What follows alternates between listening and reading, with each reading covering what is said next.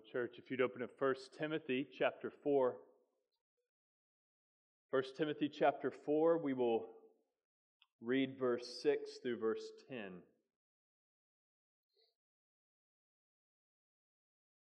This is God's word.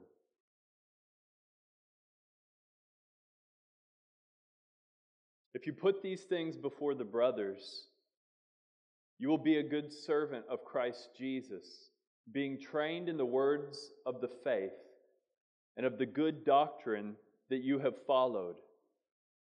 Have nothing to do with irreverent, silly myths, but rather train yourself for godliness. For bodily training is of some value, but godliness is of value in every way, as it holds promise for the present life and also for the life to come. The saying is trustworthy and deserving of full acceptance, for to this end we toil and strive because we have set our hope on the living God, who is the Savior of all people, especially of those who believe. And so, living God, one God, three persons, our Father, our older brother, the Son, and the Spirit that you've given us. Lord, we thank you for your word. We thank you for these commands from your mouth that we have the privilege of studying today. Lord, we pray that you would work them into our lives, into our lives, into our priorities, into our schedules. Lord, change us by these things and make us more like your Son. We pray it in Jesus' name. Amen. Well, I've preached uh, this particular passage uh, a few times now, and uh, going back a few years even. And uh, most of those times that we've studied this, we've really focused in on that word discipline, or uh, ESV has it translated train. And we've talked about the importance of spiritual disciplines in the Christian life. And um, next week, I'll probably say a little bit more about that. But here's the problem with starting there uh, to just say, discipline yourself, discipline yourself, read more Bible, uh, come to church more faithfully, put to death your sin, uh, pray more, right? And just discipline, discipline, discipline. The problem with that is uh, it presupposes that you want what the discipline is supposed to be working you toward, which is godliness. It, it, it presupposes everybody that I'm speaking to right now wants godliness. And, um, and I was thinking about this. What about those here who don't want godliness? At least not that strongly. Uh, what about those who aren't willing to put in the time and the effort and the self denial uh, necessary to make progress in godliness? What about that person? Which might be many persons in this room. Um, because only if you want godliness, and, and, and I mean really want it, will you do the necessary discipline and training to attain it. Um, and, and, I will say this a little qualifier here. If you are a born again uh, Christian, you desire godliness. Okay, the, the desire for godliness is in you. 2 Peter 1 3 says, His divine power has granted to us all things that pertain to life in godliness. And so I, I do believe that if we have the Holy Spirit living in us, we want to be godly. There is a desire for that uh, in us. And those who don't have that desire for godliness and are content to live unrepentant in ungodliness aren't Christians. So every Christian has at least a, a small desire for godliness. But listen, if you have a small desire for godliness, there's your problem regarding discipline for, for godliness the small desire is the problem. Um, if I have a, a small desire to uh, get more healthy regarding my eating. I might uh, not get a Coke at dinner. I might uh, pass on dessert. But I'm not going to put my body through the rigors of someone who feels like their life depends on getting healthy in their eating. Um, I, I, knew a man uh, once. He was probably in his upper upper 60s, and um, just horrible eating uh, patterns. Tons of sugar, greasy foods, uh, fried foods, just junk food, uh, all the stuff you're not supposed to eat. Uh, this man loved to eat, and um, because of his uh, because of this lifestyle, he had many heart problems and ended up uh, in the hospital doing different heart surgeries. And his family uh, came to him pleading with him to eat healthier. Uh, after these surgeries, the doctor said something has to change. your heart can't continue to endure this this diet, and um, and you, you, they all thought, the doctor and the, the family thought, uh, things would get better after surgery after surgery. And for a few weeks they did. Uh, and then back to old patterns and eating habits and more surgeries. And they would sit and plead with him. Uh, began to even, um, this family began to, to ask him uh, if he wanted to live long enough to see his grandkids and, and all of these things, uh, just hoping something would would spark some change in the diet. And at one moment of honesty, uh, this man told his family, uh, here, I, at the end of the day, I just don't care about those extra few years of life that I might get. I just really want to eat what I want to eat. So leave me alone about the diet. And you may say about that person, uh, that's addiction, that's enslavement. But here, here's the point I'm trying to bring out the stronger desire always wins. Always. And discipline always follows desire. Wherever the strongest desire is, you will discipline yourself for what you really want. And that's true for godliness. And disciplines for godliness. Uh, this is what Jonathan Edwards taught me uh, in his uh, book, Religious Affections. I, I, first read this little uh, section in it in 2007, and it, and it changed how I thought about these things. He says, We always do what we desire most. We always do what we desire most. I have found that to be profoundly true. That people do what they desire most, that discipline follows desire. Whatever you desire most, you will do, and you will discipline yourself to keep doing.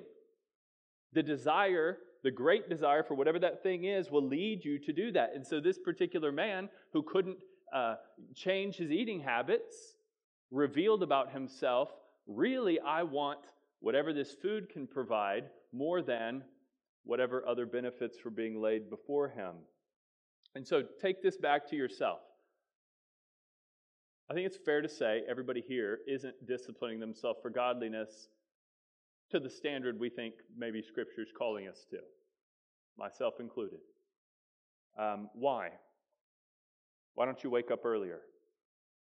Why don't you read more? Why don't you pray more? Why don't you do all the things necessary?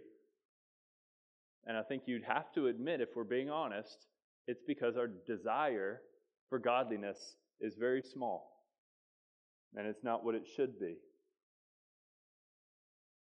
Discipline is not the root problem, it never is. Uh, desire is always the root problem. Let me here's an illustration I'll give you. This this I think will make it abundantly clear. Let's say your boss comes to you tomorrow. You go to work and he says, "All right, I'm going to lay something before you. This is going to be uh, this is going to change your career. This is going to be uh, quite uh, an offer I'm going to put on the table, but right now you currently make $100,000. If you, uh, I want to raise your salary to 300,000, but in order for that to happen, I'm going to give you one month to study this manual.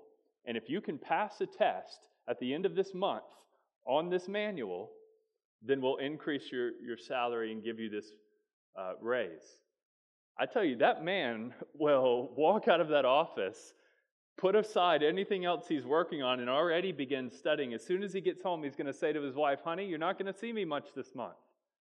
I'm going to be waking up early and going to bed late. I'm going to be doing everything necessary to pass this test and triple my salary. And what is the discipline is not the issue at that point. This is all about desire. And the discipline is following that increased desire. So the athlete kills himself with discipline. Why? Because he knows there's a payout coming. You know, the, the Wall Street businessman eats, sleeps, drinks, whatever uh, is necessary to, to do what he needs to do in order to get the payout.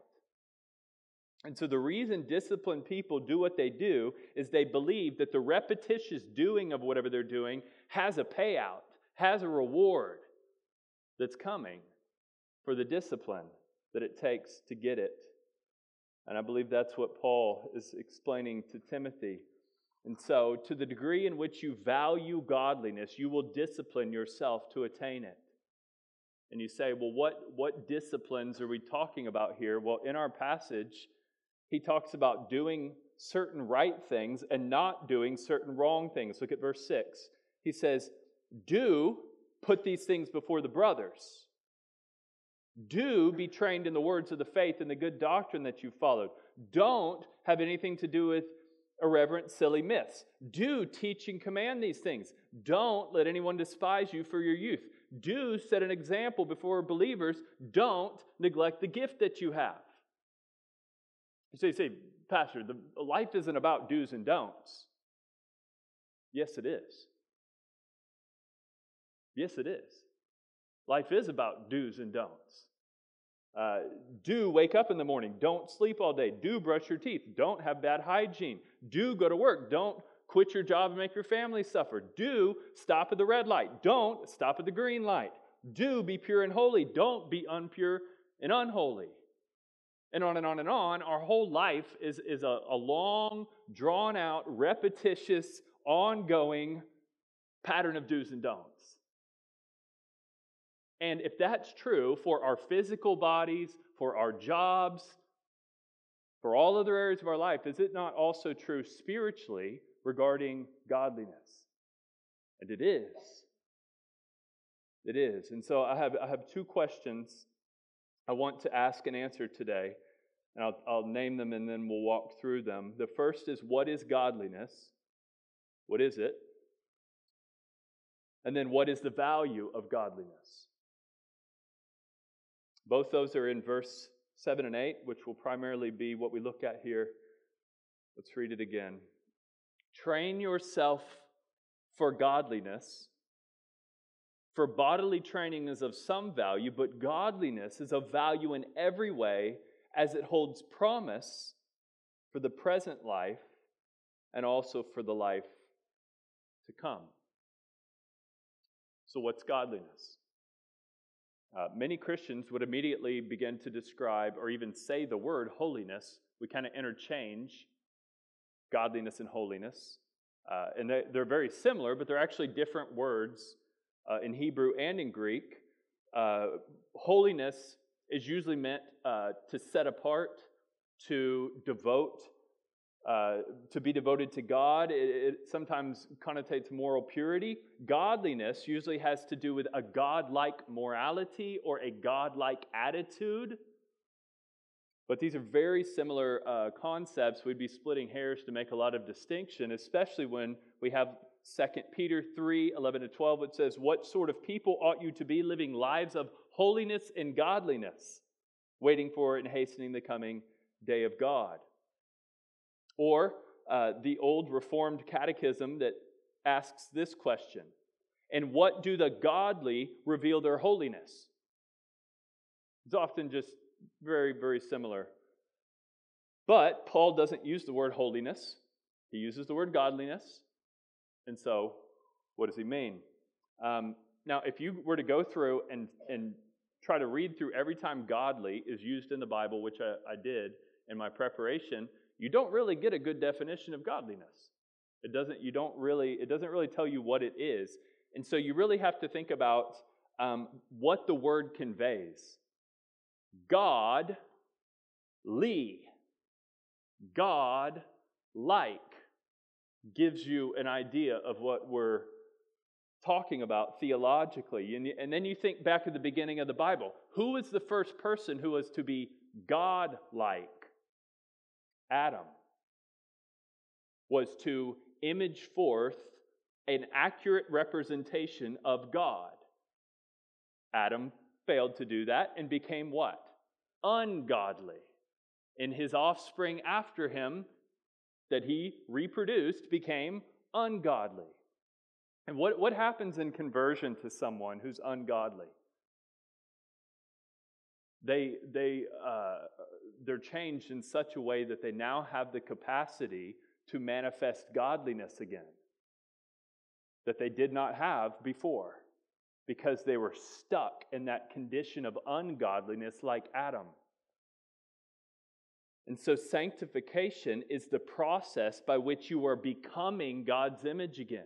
You are becoming godly again, which, by the way, becoming is a, is a creature word. God doesn't become. Uh, in fact, people who teach that God becomes uh, are heretics. They're teaching process theology, that God becomes or evolves or, or progresses into something different than what he currently is. That's not true. We uh, progress, we transform, uh, we become, but God is being without becoming. And we are the ones who must become something. We must uh, become more godly, or if not, we'll become more ungodly. We must become more human, or else we become less human.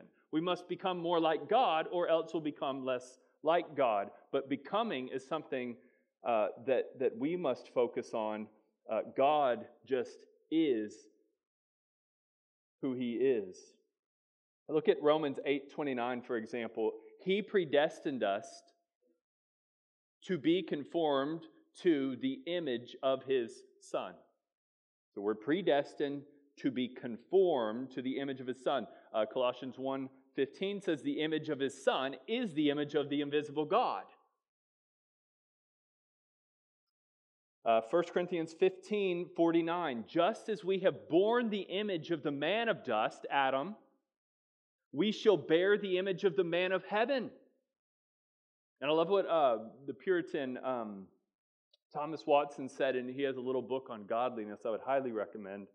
He says this A godly man bears both God's name and his image. Godliness is godlikeness. It is one thing to profess God, it is another thing to resemble him. 2 Corinthians 3:18 says we all as Christians with unveiled face beholding the glory of the Lord are being transformed into the same image from one degree of glory to another. This comes from the Lord who is the spirit. So so we could say this. A godly person is a more alive person. Um, to, to be ungodly is to be zombie like, okay, to use a modern kind of concept, not really fully human. That's what ungodliness is. Godliness is fully alive. Uh, Colossians 3:10 says, "You have put on the new self, which is being renewed in knowledge after the image of the creator." And so the Christian is week after week, month after month, year after year, disciplining ourselves to become that new self, that better, improved, fully alive self. The Christian is shedding off and breaking free from the original self, the ungodly self, and putting on and becoming this, this new self. It's a, our Christian metamorphosis. Uh, pardon, pardon the illustration here, but it, it's like a, a, an ugly caterpillar um, that is coming out of a cocoon into a beautiful free flying, free flying, not bound and restricted, uh, a free flying butterfly. So it's breaking free from the old self, the original sin enslaved self, shedding the cocoon of the flesh and becoming more free and joyous and happy and alive. That's what godliness is. That doesn't just sound like rule keeping, does it? It's not that. So we're disciplining ourselves to become less creaturely and more creatorly, to reflect God's image, which means we must shed off the old image. We must crucify the old self so that we can become the new, better, more joyous, fully alive self. So, so when somebody says, I just want to discover myself,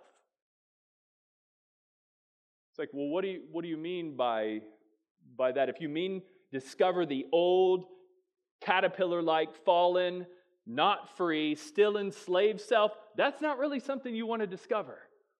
That's something you want to break free from. Eh, Jesus said, The thief comes to steal, kill, and destroy, but I came that they may have life and have it abundantly. And so, what is Satan doing? He's trying uh, to steal your humanity, to steal your joy, to steal your life.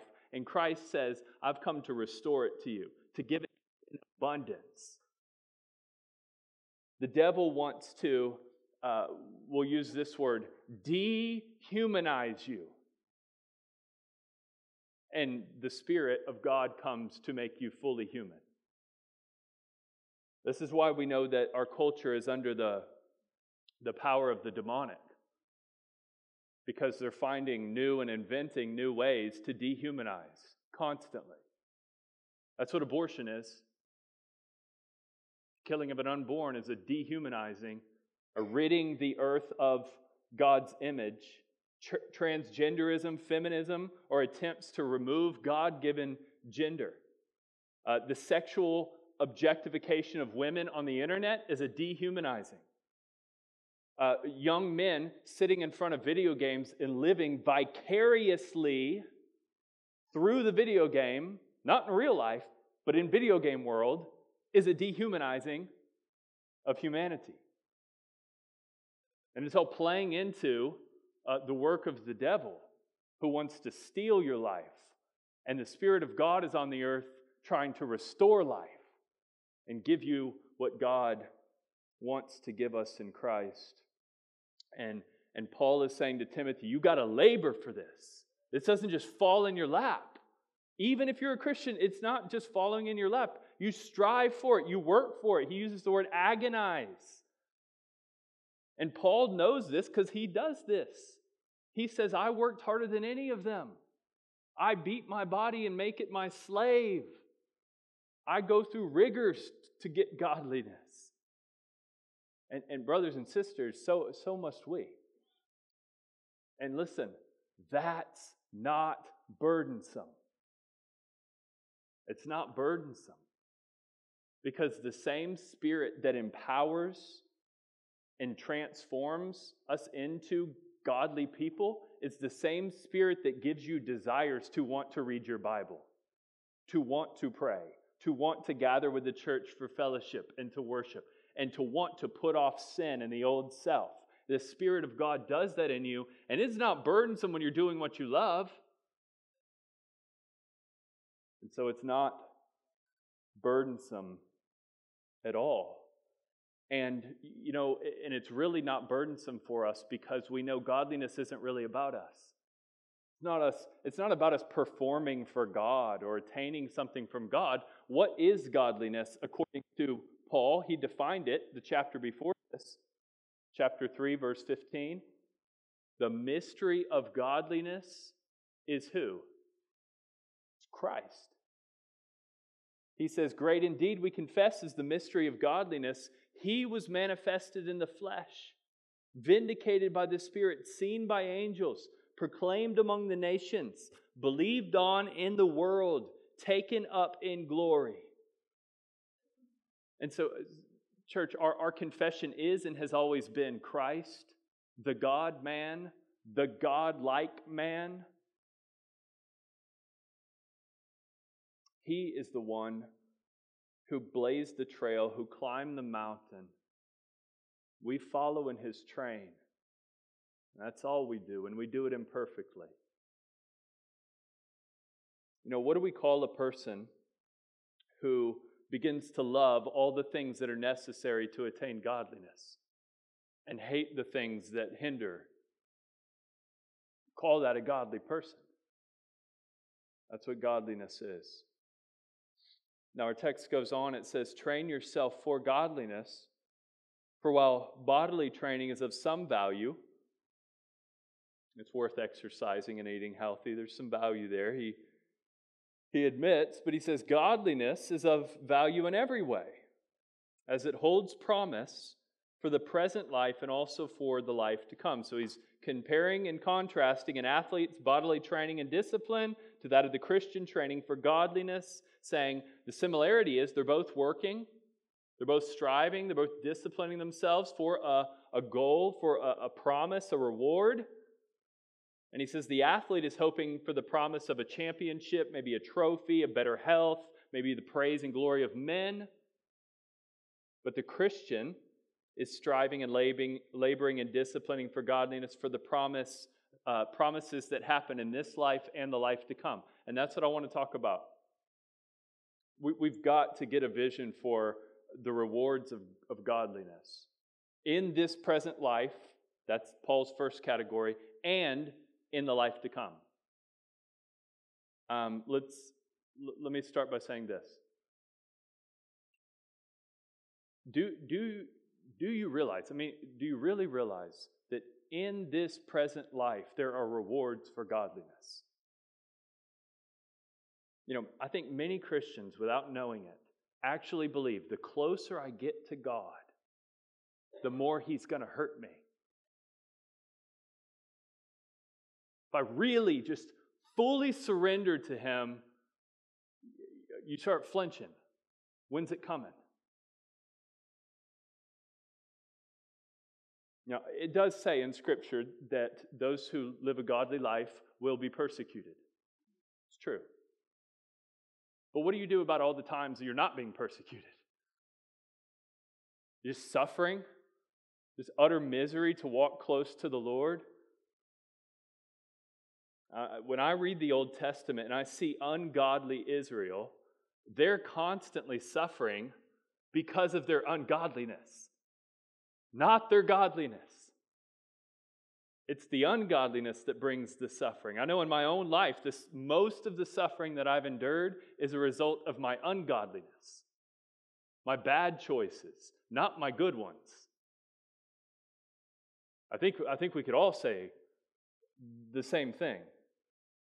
When I read Proverbs to my kids, and we, and we look at these different Proverbs in the morning at the breakfast table, and, and, and I put before them a wisdom principle? Do I say, okay, aim for this, guys, because it'll get, I'm guaranteeing you it's going to make you miserable. You will suffer if you do this. I mean, is that how we're teaching the Proverbs? Like, attain this godly life, become this wise person, and you will just, you will hate life. Uh, it will get miserable. Uh, no, we're, we're saying that if you do this, generally speaking, there's going to be a lot of blessings that come in your life. But eternally speaking, it's going to pay out massive. That's, that's how the Proverbs uh, speak to us. And the Father in Proverbs, and, and maybe a helpful illustration, it's like a, a man, let's say he's 90 years old, he's sitting in a park, and he's spent most of his life just sitting in this park every day. He's just watching all the people walk by different events, all their interactions, all their, uh, you know, uh, the things they do and the consequences that come from it. And he says, okay, uh, and you ask him, what have you observed? And he goes, okay, generally, here's what I've observed over these years watching thousands of people that a fool's voice invites a beating. Okay? Usually the guy who can't keep his mouth shut and, in certain, and, and he lets his anger out, that's not going to go well for him.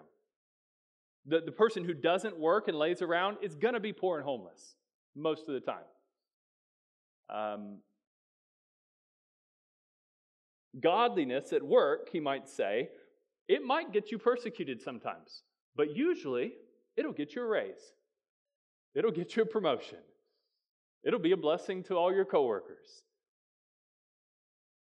Bruce Waltke, he's a, a leading scholar in Proverbs, uh, I think virtually every book or commentary on Proverbs after Waltke uh, has, has just kind of drawn off what, what he's said. And it seems like Waltke and what he's saying in Proverbs is the same as what Paul's saying to Timothy. Let's take, for example, Proverbs 22 4. The reward for humility and the fear of the Lord, it's godliness, is riches and honor and life. So that's two levels. In this present life, often godliness will bring riches, honor, and life. That's a general promise. But an absolute promise is in the life to come, always godliness will bring riches and honor and life. And notice it says holds promise or holds value, verse 8 says. Godliness holds promise for the present life and, and the life to come. And I was thinking about that regarding, uh, you know, weightlifting. Let's say someone who lifts weights. Um, you take a week off, two weeks off, you're immediately losing value. You're immediately losing what you worked for. All right, you're immediately backtracking uh, when you begin to take. It doesn't hold value. Or you think about uh, great athletes that they spend their teen years into their 20s, into their 30s, and they just keep, you know, climbing. And at some point, they hit a peak, and it's downhill from there on out. Their body just can't sustain it. They can't hold the value of what they've worked for. It's downhill. Here's what's interesting about godliness you can just keep going up, up, up, up, up into your 90s, and you're still progressing.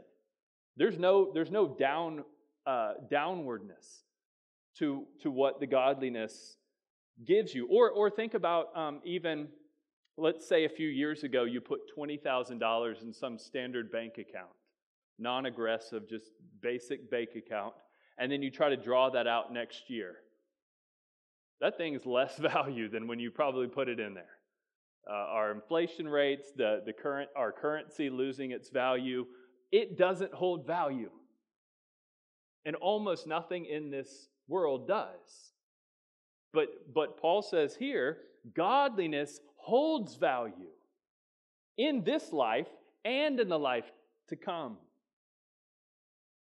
Now, there's another, uh, we won't take the time to read uh, 2 Peter chapter 1, but he argues for godliness um, that if you have it and it's increasing, that the rewards are coming. And I like the word increasing because this is how it works. You attain a little bit of godliness, and then you go, wait a second, this is better than ungodliness.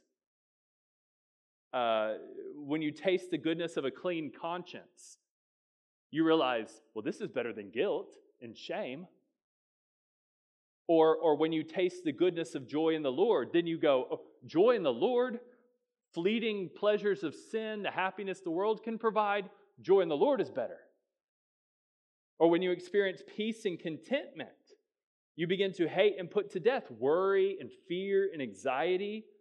When you give generously, you go, wait a second, it is better to give than to receive. When you experience what God gives, even the finest delicacies and pleasures of the world don't seem as good. There are real physical, emotional, mental, psychological, emo- uh, relational benefits to godliness. So when he says it benefits you in every way in this life, that doesn't mean we're free from all anxieties or all fears or all discomfort, uh, but it does mean you'll avoid a lot of it. Godliness does pay in this life. And I know we always want to think of the exception. You know, well, my issues are genetic. Okay, let's say they are. I mean, every, every good doctor that I've heard uh, would say good eating, exercise, sleep, healthy relationships, good work, rest, balance, uh, positive uh, thoughts and, and, and actions that bless and serve others. Like all these things bring emotional benefits. Usually, almost all the time, godliness is of value in every way. It holds promise for the present life. If that's true, what's the best gift I could give to myself? To even uh, my central nervous system? Godliness. What's the best gift I could give to my wife? A more godly husband. What's the best gift I could give to my children? a godlier father? What's the best gift I could give to you as a church? A godlier pastor? What's the best gift I could give to the world? And someone might say, Well, the gospel. But look, if I'm godly, I'll give the gospel to the world. I'll give them the gospel as word, and I'll demonstrate it with deed. Godliness is what we need in this present life and the life to come. It holds promise for the life to come. Look, my job as a preacher, a doctor can tell you a lot of the things I just told you, especially if they're a Christian doctor. But a preacher, I'm supposed to get up here and look kind of foolish pointing at this next one. In the life to come, these things will pay out. Eternity, eternity, eternity, eternity. Think further ahead.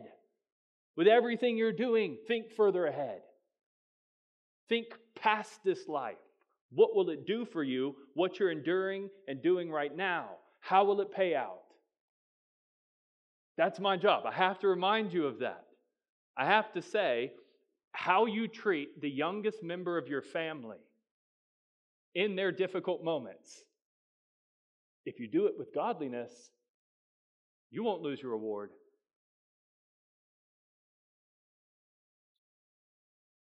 I know your coworkers don't ask for your godliness, but they need it. And it'll pay off eternally. I, I, plead with you, church, before you do anything in the morning, before you work, before you care for your children, shut yourself away with God. You will not lose your reward. Brothers and sisters, I know the days feel very long, but our lives are really short. Don't waste it. Listen, I want to let Charles Spurgeon speak to us on this for a moment. He, he was in a sermon talking about the eternal benefits of godliness, and he said this The godly man will die as others die but his death will be very different in its essence and meaning. He will pass gently out of this world into the world to come, and then he will begin to realize the promise in which godliness gave him. For he will enter then, nay, he has entered now into eternal life. The Christian's life shall never be destroyed, for Christ said, Because I live, you shall live also.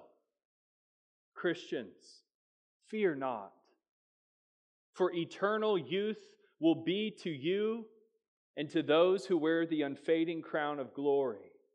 And then listen to the, the Prince of Preachers, 19th century poetic style uh, in which he says what he's about to say here.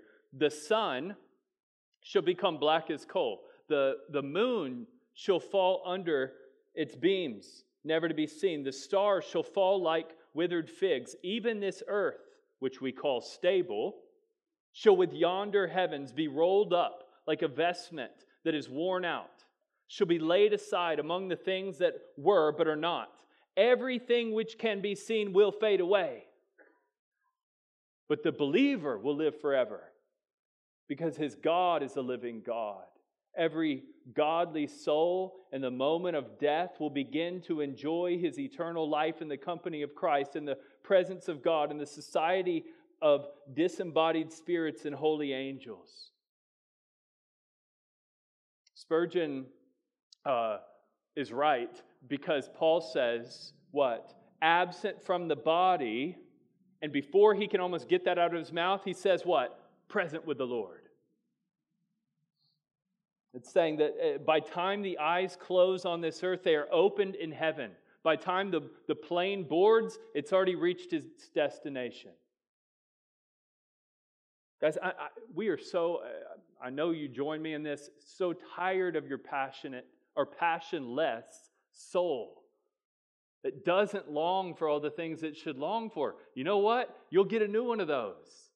And this body that's often very difficult to live in, you'll get a new one of those too. These things are so glorious. I mean, I, I took something Spurgeon said, and, and, then I put my own thoughts to it, and, and, and let me begin to describe this even more. To the godly, Kings and rulers will be your closest friends. Since you will be ruling with them, your heads will wear a crown, your hands will have palms of triumph.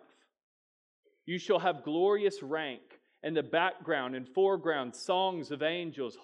the holiest and best of men, redeemed by Christ, shall commune with you. You shall have fellowship with God unbroken, and the unspeakable joy of face to face fellowship with Him. Boredom you'll never have because God will give you suitable occupations. I don't know uh, what you will do in heaven for work, but it is written, quote, they shall see my face, and his servant shall serve him. You will not be happy eternally without occupation or work for him. Joy producing work will be given to you, tailor fit to your perfect capacities, and you shall have rest to go with your work. And by the way, your work will not feel like work in the way that we think of work now sweat and toil and anxiety and fear and worry. Uh, but all your desires will be satisfied, consummated, your expectations fulfilled. And think about this, brothers and sisters. The Father will be your portion the Spirit your friend, the Son your older brother. For Jesus said, Enter into the joy of your master. And this and infinitely more will be yours forever and ever without fear of ever losing it or dread of dying in the midst of it. He promised us.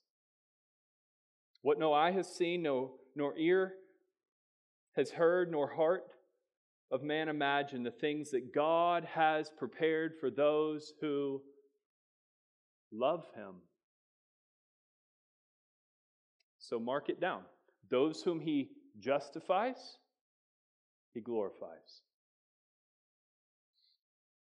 All this will be yours and more because he promised. And the promise goes with godliness. If you have godliness, all his promises are yes and amen. There will be no joy or honor or rest or peace in which he will withhold from the godly. To the godly, he has promised it all kingdoms. And he's too trustworthy to retract his promise or leave it unfulfilled. He's too wise to make hasty promises. He's too powerful to be un- unable to fulfill his promises. Scripture says, He has said, and will He not do it? That's why we strive. That's why you labor. That's why you wake up early. That's why you deny self. That's why you don't buy into the lies of the world that tell you what they're offering is better than what He's offering. Because He promises. And you can trust His promises for their benefits now and for their future and eternal benefits.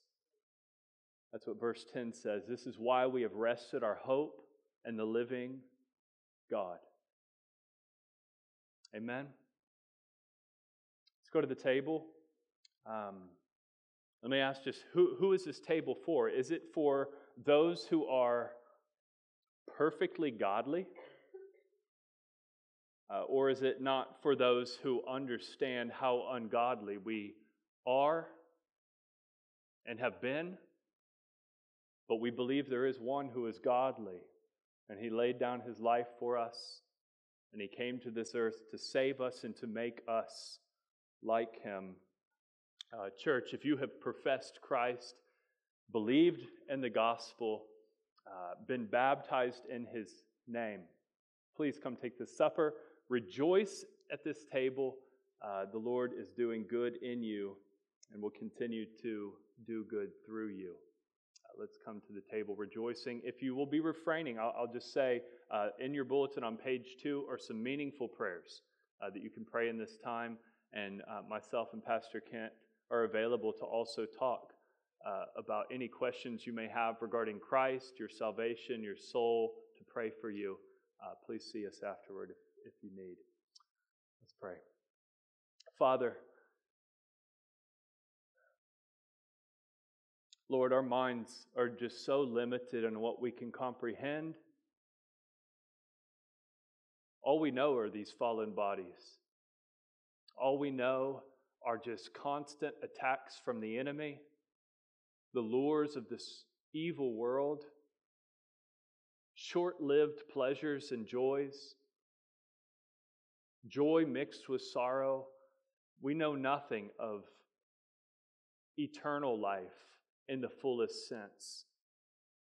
We don't know what it's like to truly walk with you and not stumble and fall away at any point. But Lord, we long for it.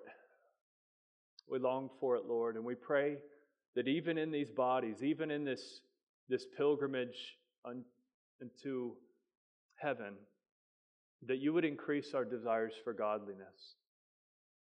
Lord, for the sake of our own joy in you, for the sake of others, but most of all, Lord, that we would give a more accurate image to this world of what you're like and how we live and move and talk and speak and prioritize. So, Lord, help us with these things. For your name's sake, we pray it all in Jesus' name. Amen.